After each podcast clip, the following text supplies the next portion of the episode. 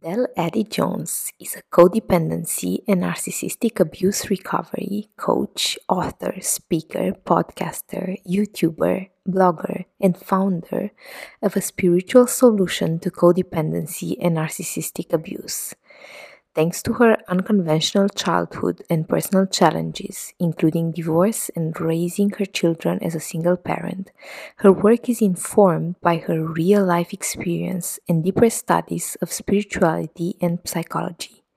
Using her down-to-earth, relatable approach to coaching and her commitment to creating a safe space to explore the inside-out understanding, she serves a wide range of clients worldwide. Hello everybody, I'm really happy to have you here for a new episode of the Healer Hub Podcast with Del Adey-Jones. Hey Del, how are you? I'm very good, thank you. So I'm really curious to hear actually about your background story. Um, you are going to introduce us to the subject of uh, narcissism and codependency, and you mentioned that you have a quite interesting story that brought you to being a coach and doing the work that you are doing today. Yeah. Okay. Um, yes, it was a, a rather unusual upbringing. um, I was born in Wales, which um, for many people, it's part of the U K. Um, it's, um, it's its own little country, but it's part of the U K. But it, um, I was born in nineteen fifty-nine, and uh, back then it was quite a puritanical a place to live, and um, um, my mother. I was I was born to a single mother, and she was just not your usual fifties housewife by any means. And um, I was the product of an eight-year affair that she had with my father, who happened to be a married man with two children who lived down the road.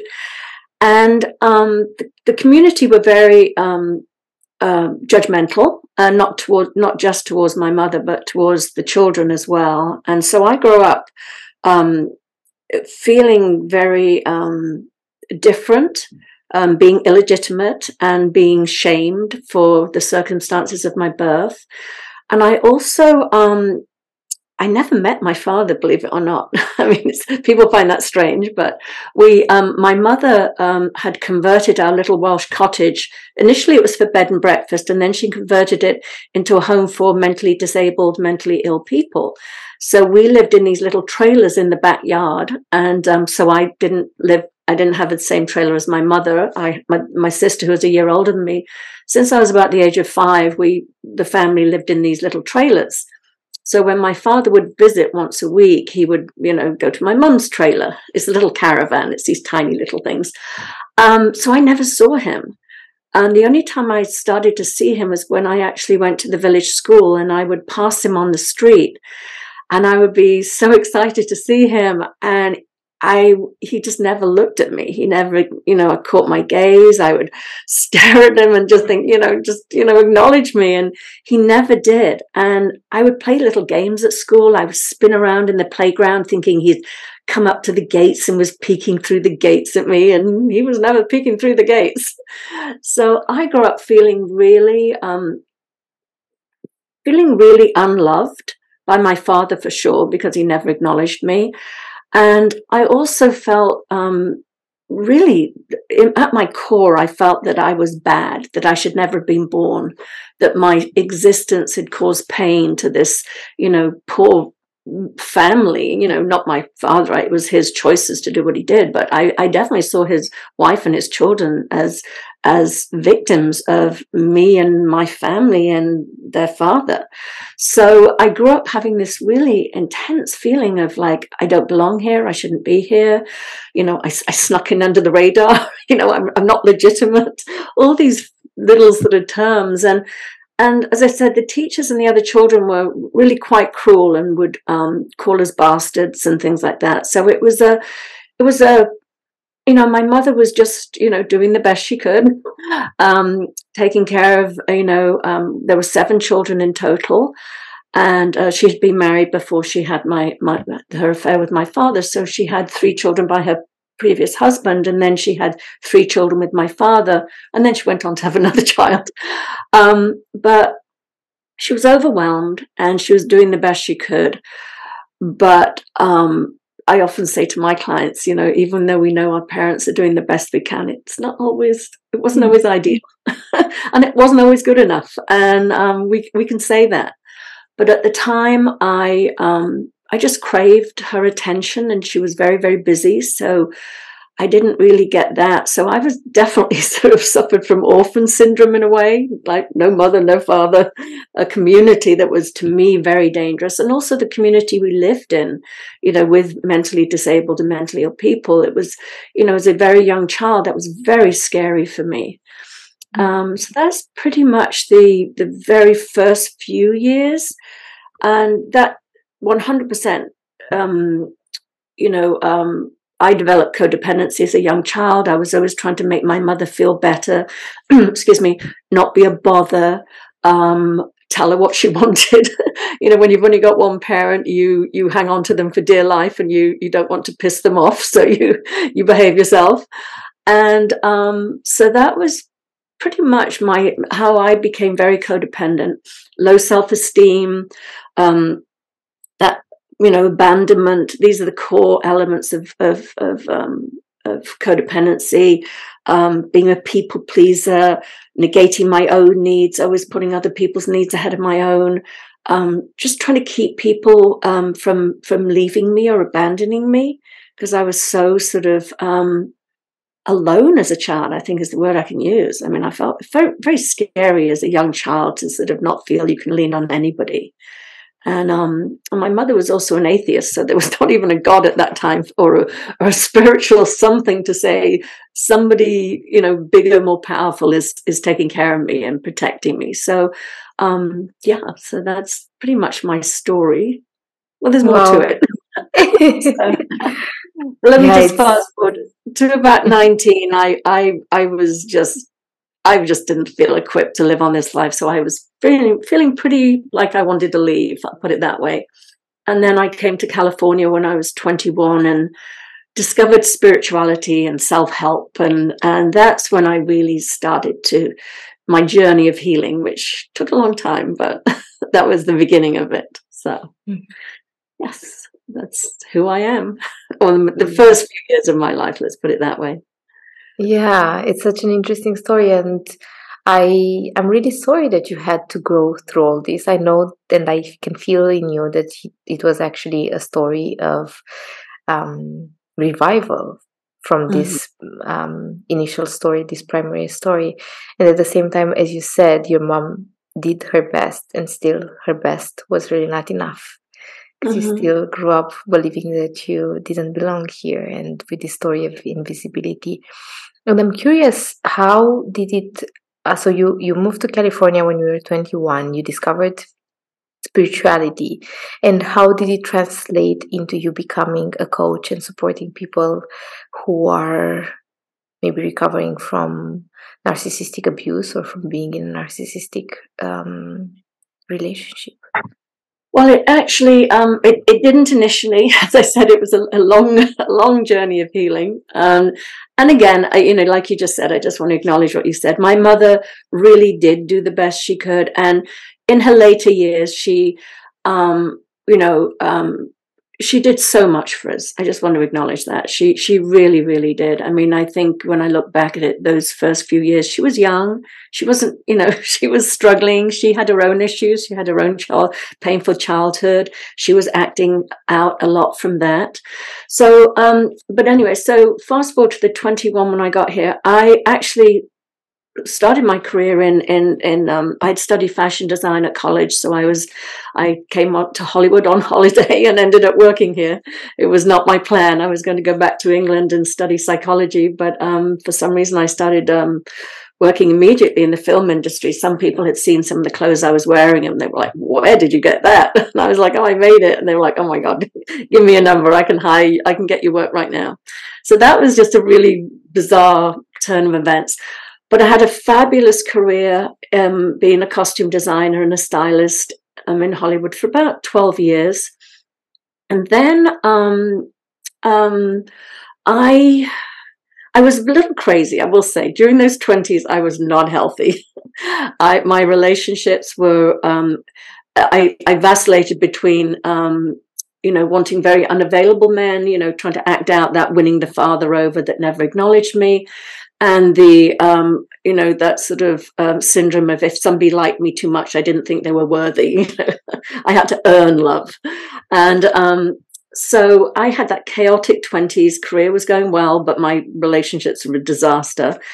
Then I um, got into um, a long, I'll, I'll just put it this way, a long-term relationship that um, was extremely narcissistic. I mean, it was a narcissistic, abusive relationship.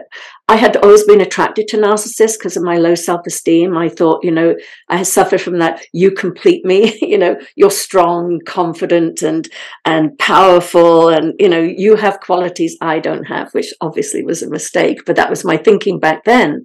So I would be attracted to those or difficult men or or things like that. And quite honestly, after this very long-term relationship, I came out of it so beaten up, and so it's like a rag doll with the stuffing pulled out of it. And I, um, it just, I, it actually led to me reading a book, and I had read hundreds of books, and I'd been in therapy for many years and done all these workshops and everything. But there was this one book that I read. Um, I'm dancing around it, so I'm just going to be, I'm going to say it out loud. So it was an, it was an eighteen year marriage. And when the marriage came apart, it was the revelations or discoveries were incredibly painful to me. And my head was going really, really fast, like, you know, images and, and fear of the, of the future and, and regret of the past and all this stuff was in my head. And I read this book, and it was called Stop Thinking, Start Living. And it was probably one of the last spiritual books I read because it really woke me up. There was something I heard in it that I was just like, oh my God, I, I've been believing these thoughts in my head all my life, that I'm not good enough, that I shouldn't be here, that I don't deserve, and, and all of these things. And when I saw that they were just thoughts passing through, they weren't true, they weren't really telling me who I was, um, I I'd sort of got distance from them because I'd worked so hard all my life to change my thinking about myself in therapy and workshops and self-help. It was like, when I see myself differently, I will feel differently. Or, or when I, when I've done all this work on myself,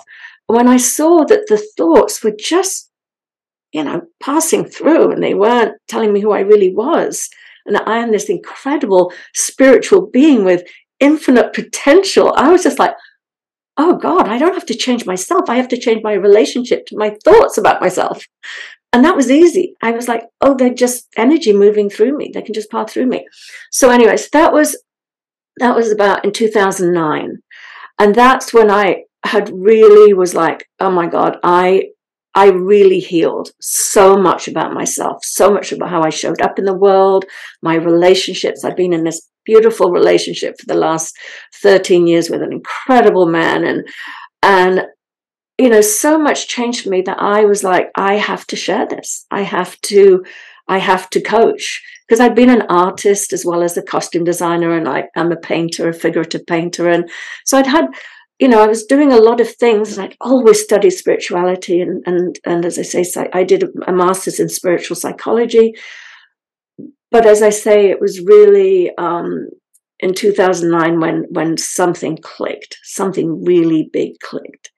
And I saw who I really was at my essence, not this sort of made up human thing that was made up of thought. I really saw who I was. So that's what led me to doing what I do today. Yeah, that's so beautiful and so powerful. And as you were talking about how you believed your thoughts for such a long time, which I think it's just so natural for so many of us. Um, also, we live in patriarchal societies that condition us to believe these thoughts, and like so many industries are benefiting out of our insecurities. So there is no real um, willingness for people to just be happy and fulfilled and at ease inside their body, right? You receive just yeah. these dissonant messages. And it made so much sense also for you growing up the way that you grew up and with the stories that you, you had about your own birth and about your being in the world, to have yeah, attracted these people who were actually just mirrors, right? Like in mm-hmm. relationships, we are just trying to integrate these aspects, these unhealed, these wounded aspects of, of us. So it seems that all the partners that you attracted in the eight-year long marriage was just a huge reflection, and probably it was painful, like like yeah. the journey of healing is to bring you but back to yourself. Yeah. And you're so right. It really was. It was like, it was such a reflection. It was like, I was treated like I was less than, because I believed I was less than. Mm. I was, um, you know, it just, it was such a reflection on every level. You know, the lies that I was being told, well, I was lying to myself. I mean, every single thing that I could accuse my partner of, I was like, oh my God, this is what I do to myself. You know, and it was, it was such a, and when you see it that way, and when you, um, you know, yes, again, I, I, I have no regrets about anything. I love who I am today. I love the work that I do. I love everything I've been through. Yes, it was painful. I'm not denying it was, but I don't live in the past. I live very much in the present moment. But um, but it helped me. It helped me become who I am. And, and you know, it's a big thing to say. I like who I am today. You know, I don't think I could have said that as a child or a teenager or as a young adult, you know, but these days I do, you know, so. Yeah. And I really celebrate you for that, because I feel that it's such a rebellious, anarchist way of being in the world. So many of us are not at ease with who we are, and so many of us cannot really hold and like really own this. I love who I am. I love my life. I love what I'm creating. I love the way that I'm showing up in the world. So yeah, mm-hmm. um, I really, really honor that. And I'm I'm wondering, you you mentioned how you took full, what I think I heard you saying was that you actually took full responsibility for the way that you're experiencing your eighteen-year-long uh, relationship by seeing that everything that your partner was doing was actually something that you were already doing to yourself, and they were just projecting that into the outside world so that you can really see it and not deny it. Mm-hmm. It feels that this is a story that is so real for so many people, right? Like people do something, or we believe that our partner did something to us. And I'm wondering, how did you how did you create that shift? How did you take back your power? And you started saying at one point, well, actually all these things that you are doing, like you are lying to me, it's actually just a reflection of how I'm lying to myself. And how did you convert that? How did you shift that for yourself? You know, it's really interesting, because I, I always say, you know, um, I'm very, very, it, it, you know, even though I one hundred percent believe we are spiritual beings having a human experience, I believe that we are having a human experience for a reason. So there is no spiritual bypass with me. I would never just go, oh, okay, everything that happened was, you know, you know, whatever it was. I, you know, I look at that relationship and many relationships, and often when I talk about, you know, narcissistic abuse, I, I say that it's a, um, you know, a collection of the narcissists I've I've been with in my life. You know, like I don't, I th- I one hundred percent believe my father was a narcissist. Now I don't believe that I. I mean, yes, on a spiritual level, level, I believe that we incarnate and we choose our parents and we do that, but I also know that, um, and that for a purpose. But I also know that he was a narcissist, and that as no young child deserves to be treated the way he treated me. So I'm not going to do a spiritual bypass and just say, oh, that's fine. I, I, you know, as a young child, I didn't think I was worthy, and therefore he, it was a reflection of that. Um, one hundred percent. Um, and I can say that about some of the abuse I've suffered from, from, from men in my life, and women. There are narcissistic women as well. But I, um, What I what I will say about that is, you know, yes, the behavior was abusive, but if I had felt differently about myself, if I had valued myself, if I hadn't thought that I was less than myself, I would never have attracted somebody that thought I was less than, who would think that they could abuse me and take advantage of me. It was my, you know, it's almost like we emanate the signal you know, especially to narcissists. It's like, here I was like sort of wearing my heart on my sleeve going, you know, um, love me and I will dismiss any bad behavior because I'm so used to living on crumbs that it, it's okay. It's okay. You know, I didn't have the, the strength to think. I didn't know back then how powerful I was. I didn't know that I was this made of infinite potential. I didn't know that I had everything I need inside of me. I always thought it was an outside-in world, you know, that I need your strength. I need your power. I need your confidence. And it's like, no, that's innate within us. We're all born with that, except we listen to the thoughts that tell us otherwise. So once I, um, once I saw, you know, that I had attracted that, you know, innocently, and we're all innocent in our, you know, in what we, you know, some of our repetitive patterns and conditioning. But once I saw that, I was able to sort of also let go of the anger. But what I, what really helped me too with anything that's happened to me in my past is what I call separate realities.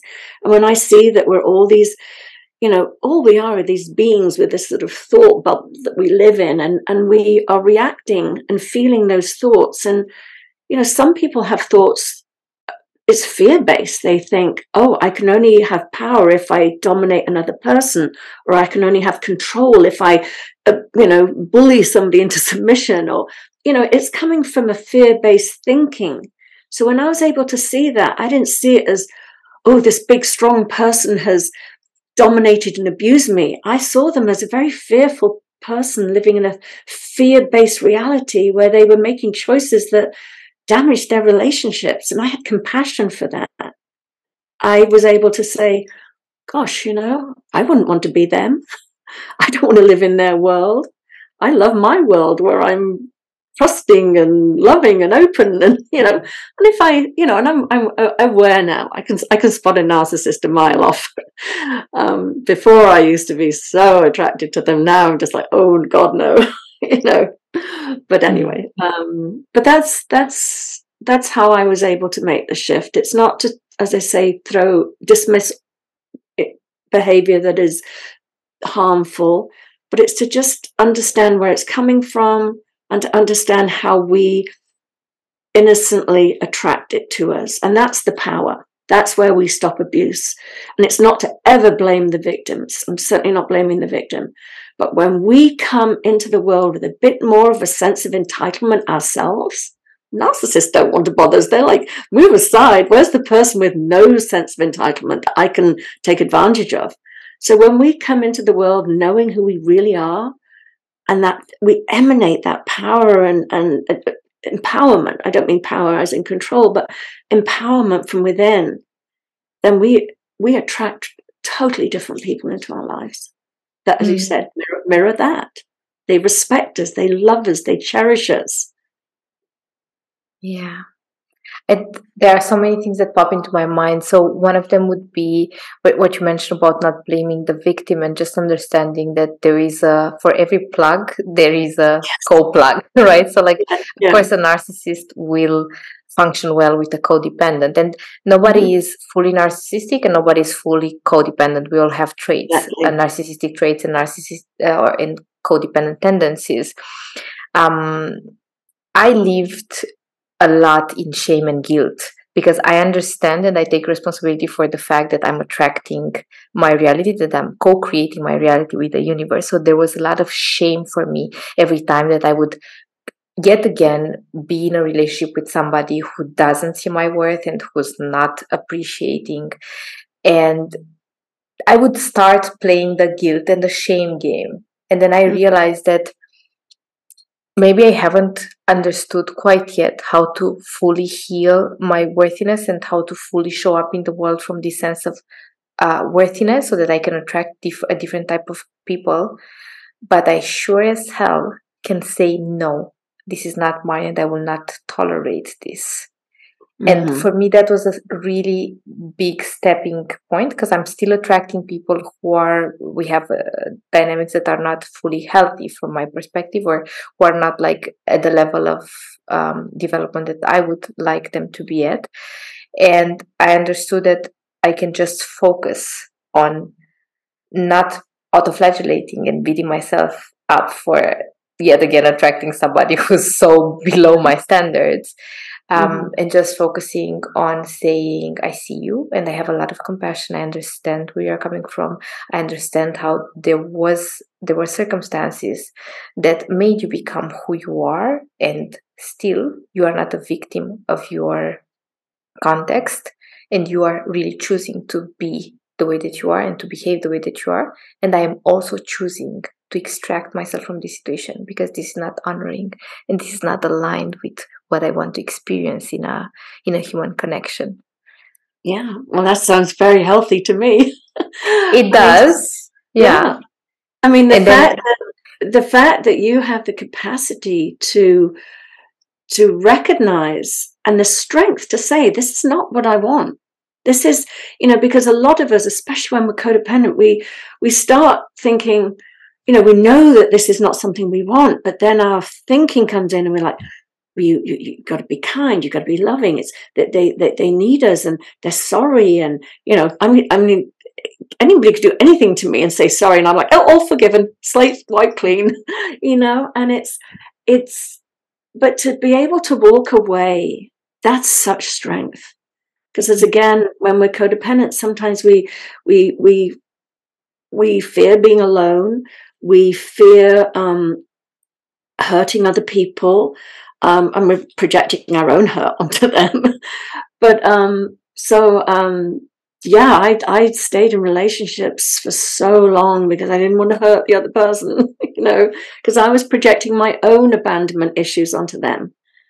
You know, it's so interesting what we do. And I, that's why I love the combination of spirituality and psychology. To me, they dovetail beautifully. And because I think, as I said, we're spiritual beings and we're human, and humans have psychology. And it's, but with, if we just are looking at the psychological without the spiritual understanding, that only got me so far. You know, understanding why I was doing what I was doing, how I developed those patterns, why I was attracted to, you know, the why I had my longing and love wires crossed. You know, if I wasn't in longing, I didn't feel in love. You know, it was such a, I love understanding that. But when it's viewed from this perspective of who I am at my essence, the truth of who I am, the bigger me, the spiritual me, then it all makes sense and it all comes together in a beautiful way. Yeah, yeah. I'm curious about the modalities, speaking about the interweaving of spirituality and psychology, um, the modalities that you are using to support your clients on their journey. Mm-hmm. Well, it's really interesting. I, um, as I said, I've, I've studied spirituality since I was twenty-one, different forms, you know, I say, um, gosh, everything, Kabbalah, Kundalini yoga, um, um, my mind's blanking, Buddhism, um, tons of different things, tons of different experiences. I often say I've sweltered in sweat lodges and drank ayahuasca, and I've done everything to heal myself. You know, my, my first workshop I ever did was uh, that I participated in was called Healing the Shame That Binds. And I was like, oh my God, that's me. Shame, shame-based. Um, so I used, and like I said, I did a, a, a two and a half year program um, um, on spiritual psychology. We studied lots of different, um, uh, you know, I'm trying to think, sort of Jungism. Um, um, my mind is blanking. I'm so sorry. Um, mm, anyway, it's blanking right now. It'll come back if I don't chase it. Um, but different modalities. But spiritually, one of the understandings that I have is is called the three principles, which for me, it on its own, it can get, it's wonderful, and it was life-changing for me. But I there is a little bit of dogma involved in it, because they they can be very much like there's no such thing as psychology and no such thing as mental illness or or um, or um, um, personality disorders. And I think that's a little black and white for me. But, but I would one hundred percent my way of coaching is informed from that. And, you know, as I mentioned, some of the sort of, you know, separate realities, knowing that we're all born with this innate, you know, um, well-being that we all have our own inner guide. We don't have to listen to anybody else. I just check into my own wisdom. Um, that's true for me. So what's true for me might not be true for you. So there's so many things about it that have really helped me. Um, and again, that we're all equal. I mean, my God, that was huge for me. You know, okay, in the physical form, we all show up a little differently, but on a spiritual level, absolutely no one is more than or less than another human or another being. Um, we just look a little different in our human suits. So I use a lot of, um, and I was in I was in therapy for, for close to thirty years, um, working, and it was wonderful, and it helped me so much. But it was, as I say, the combination of my spiritual studies and and um, my psychology and my being in therapy and my studies of psychology that. So I do a really sort of mishmash of everything, you know. But it it gets results, and um, and I love the work I do because I love seeing people. You know, I. I don't have regrets about the past, but when I look back at how many years I stayed small, I didn't live. I stayed in situations that weren't, you know, self-empowered or, or, you know, I negated my own needs. And when I understood that, oh my God, we're all equal and we've all got this inner wisdom and this innate resilience and this innate well-being, I don't have to rescue anybody. Or I don't have to, you know, deny myself for another person. It freed me of, of you know, because a lot of people with codependency are rescuers, you know. They do it partly because they, they, they want the, you know, it secures their love. You know, you think it secures their love. Well, if they need me more than just love me, they'll never leave me, you know. So we tend to choose other wounded people. Um, but now... Um, Yeah, so it's a lot of different modalities, as I say, that I that I incorporate. Yeah, and I love that. I mean, like, it only makes sense that you would support people, you would hold people on their healing journey with everything that you've integrated and experienced, mm-hmm. and with everything that that you are today. Mm-hmm. What's your biggest life dream, and how does it relate to what you are doing now? You know, that's really interesting. Um, it changes.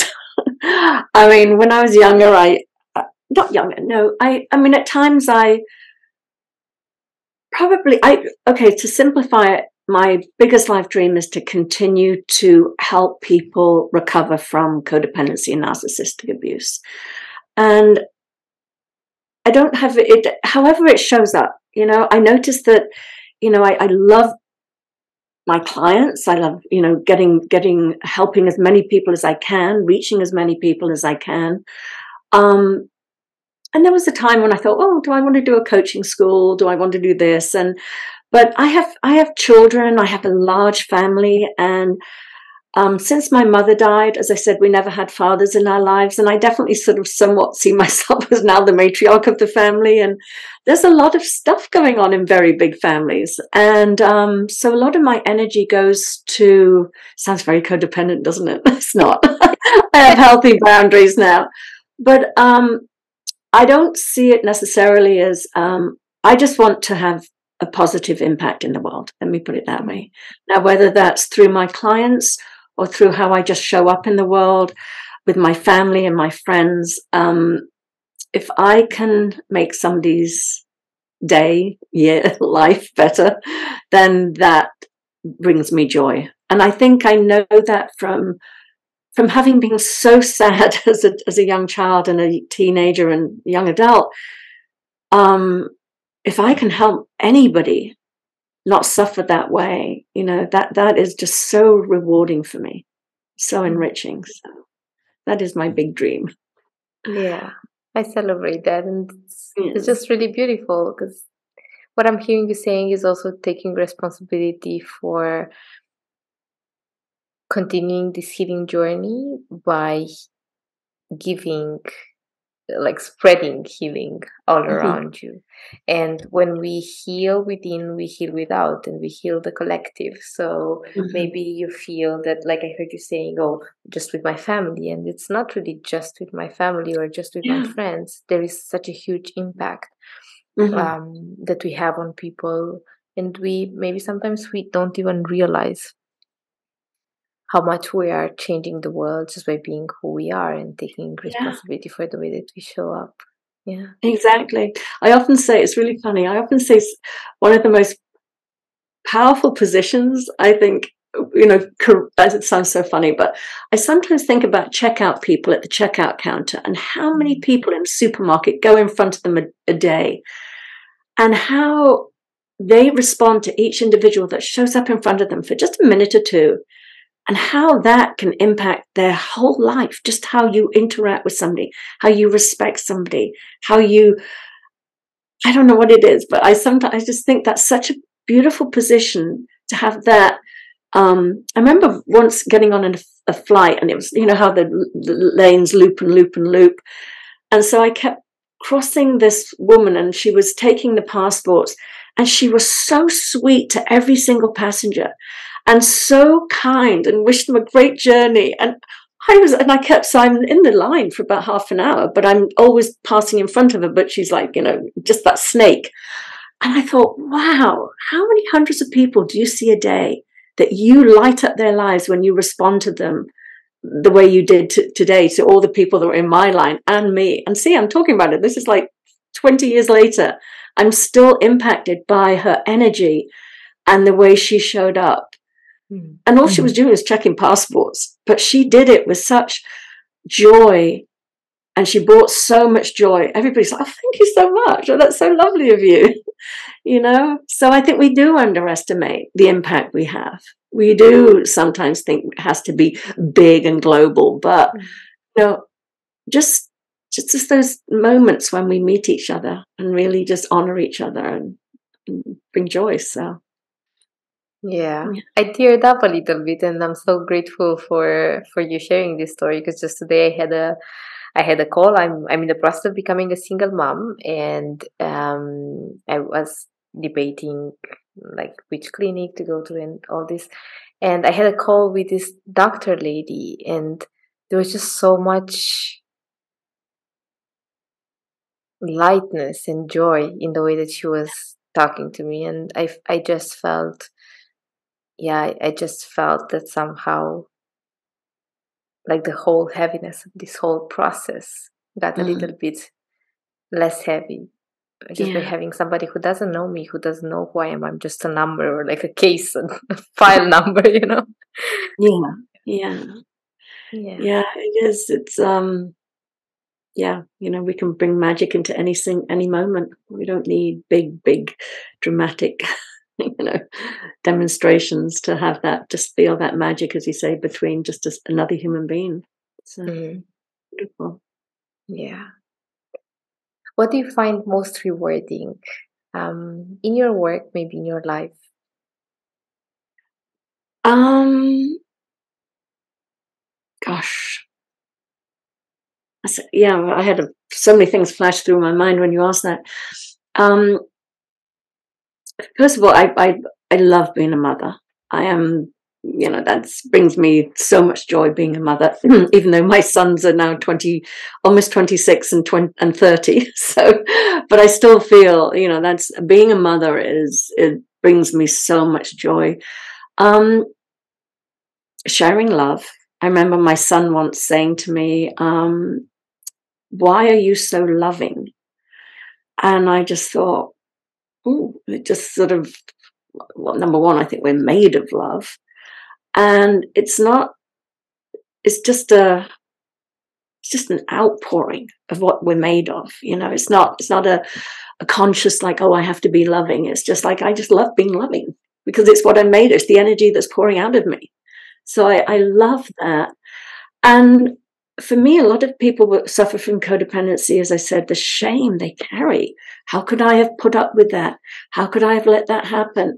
You know, and I'm just like, God, you know, we are all doing the best we can. And sometimes we stay in abusive relationships, you know, longer than, than we would have liked, but we stayed for a reason, you know, and, and to never diminish that and to just honor the fact that, you know, or, let me just say it in other words, it's not even honor the fact, but you just don't judge yourself. You did the best you could, just like everybody. We all, nobody wakes up in the morning and says, how do I mess up my life today? How do I, how do I be the worst person I want to be today? You know, we are all doing the best we can with the thinking we have in the moment and our level of consciousness, and to really um, see the gifts as well. You know, when we see the gifts in our experience, it's like I say, the gifts in my experience. Um, it's very hard to have resentment or regret when you see the gifts you've received. And then, um, so yeah, I love seeing my clients forgive, not even forgive them, yeah, forgive themselves and come alive and, and open their hearts up again. So many people have suffered narcissistic abuse and they, they close down. They're, they're afraid to open their hearts again. And, and that's why I say is like, when we really understand how resilient we are, and it doesn't matter what we've been through. I've been through enough experience in my in my life to see that I always bounce back up. And that's our natural set point, is to bounce back up. Sometimes it takes a little time, but that is within us, our natural well-being. And when we know that we have that, and we know that we have that inner guidance from our own wisdom, I, don't, I never fear getting hurt again. I just don't, because I just know that I've weathered so much that even if I weathered a temporary heartbreak or hurt or whatever, that I would bounce back up again. And knowing that keeps my heart open. And when I can help people see that, I, I meet people that are going, I'll never be in another relationship again in my life, ever. It's too, it hurts too bad. And when I can help them move through that, and I see them, as I said, we're made of love. And I think we're made to share that love. You know, we're meant to connect with other human beings on that loving level. And so, you know, living with a closed heart to me is so painful. So when I see those people wake up to the fact that, oh, I have nothing to fear. I'm okay. I, I am resilient. I'm, you know, I just, that, that really touches me, seeing people opening up to love again. Not just, yeah. not just romantic love, but just love with a, you know, fellow man, you know. So. Mm. Yeah, it's so beautiful to. to live life with an open heart and with a full awareness um, of the reality of having a human experience, which is, yeah. yes, you will suffer. Yes, you will experience pain and still yeah. choosing to keep. And just one other thing I wanted to mention about, you know, what helps me keep my heart open too is when I really see these separate realities that we all live in, this little thought-created world of ours, and it's not sort of necessarily, you know, out there and we're all looking at the same world, we're all living in our own interpretation of the same world. When I see that, I see the psychological innocence of another human being. So I, like I said, if somebody's been abusive, I can see that they are acting out on these, you know, thoughts they have in their head. It's not personal. They're not doing it to me. They're not doing it because I'm a bad person and I'm unworthy. They're doing it because that's just the world they live in. That's their thinking that have had them, you know, behave the way they behave, think the way they think. And that was huge for me. I used to take everything so personally. Well, if they loved me, they would never have done that, you know. Or, or you know, and I see this, that's not personal. That's mm-hmm. huge. That's so liberating. Yeah. Yeah, I hear you. I hear you. And I I wish people really heard what you just said, because so many times, so, so, in so many instances, it's just so difficult for us to not make mm. it about us and to understand yeah. that sometimes people can love you immensely and still not be able to show up in the way that they wish mm. or you wish they showed up uh, in that relationship. And it has nothing yeah. to do with the quality quantity of love that they have for you. It mm-hmm. very often has with the quality and quantity of love that they have for themselves. Yeah, yeah, absolutely. Yeah. Mm. yeah. Who is your inspiration, or who has been your inspiration on your journey, um, and why do you find them inspiring? Gosh, that's um.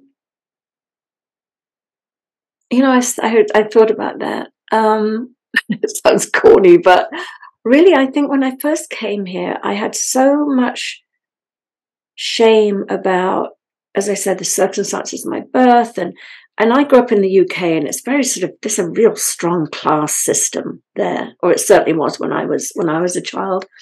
And when I first came to the States, and I saw somebody like Oprah Winfrey, Oprah Winfrey, who, you know, was poor and and and and had been sexually abused, and and she could come out and own that and and and be be loved and admired, even though these you know circumstances of her birth and and and more so in America than the well I don't know but growing up I found I found America to be more prejudiced than I did the U K at the time. Not I'm not saying it's the same now, but I was shocked at how um, prejudiced people were in, in, in America. But so I didn't really see, I didn't think, oh, a black woman is successful. I just saw a woman that had, was poor, low class, and had been abused. And that's what I could identify with. And I thought, wow, she can overcome that? I was like, um, that was huge for me. So she was an inspiration. And not that I've watched her shows, or I just remember having that thought, if she can do it, I can do it. And probably my mother. I mean, as much as I can say it was a very painful childhood, and like, you know, my as a mother myself, I can sometimes think, what were you thinking, Mum? You know, but but she was also, as I said, I have so much love for her and and so much respect. And it's not black and white. Yes, there are choices she made that I would never have made as an as as an as a parent. But she also did so many amazing things. And And I really, and her strength, and really her, you know, this is so interesting to say this, but also her narcissism, you know, her her absolute sort of watching her. I mean, she built an empire in the end, you know, taking, we ended up having multiple mansions full of mentally handicapped people. And, but it was her sense of entitlement. It was her, it was her, yeah, entitlement's the word that keeps coming up for me. It just, um, yeah, it's so interesting. And I just saw her just do things. She didn't let her insecure thinking getting in the way. She was in survival mode for many years, um, but there was an entitlement there. And I, I look at that, and I don't want to, I don't want to become a full-blown narcissist, but I definitely see that I needed to raise my level of entitlement. So I look at her, and I, I think, yeah, a little bit of mum in me would be good, you know? Yeah. So, yeah. That's really, really beautiful when I imagine that you've done so much integration and so much healing around your birth story and your parents to be able to recognize her as an inspiration and as a master, and recognizing that um, you could infuse some of that deservingness and feeling entitled yeah. to the miracles of life that she had. Mm. Yeah, that's beautiful. I love the way you put that. Yes, yes. Yeah. Thank you so much, Del. It was really healing, and I'm I'm just in awe of your vulnerability and your willingness to share um, these very sacred and very intimate aspects of your life to inspire us. And yeah, thank you. Well, you know, I've been there have been many people that have have helped me along the way by sharing their truth. And um, yeah, I think that's why we're here, is to just really nurture and help and love each other in whatever way possible. And if my telling my story has has helped somebody see something about themselves differently, then absolutely it's worth it.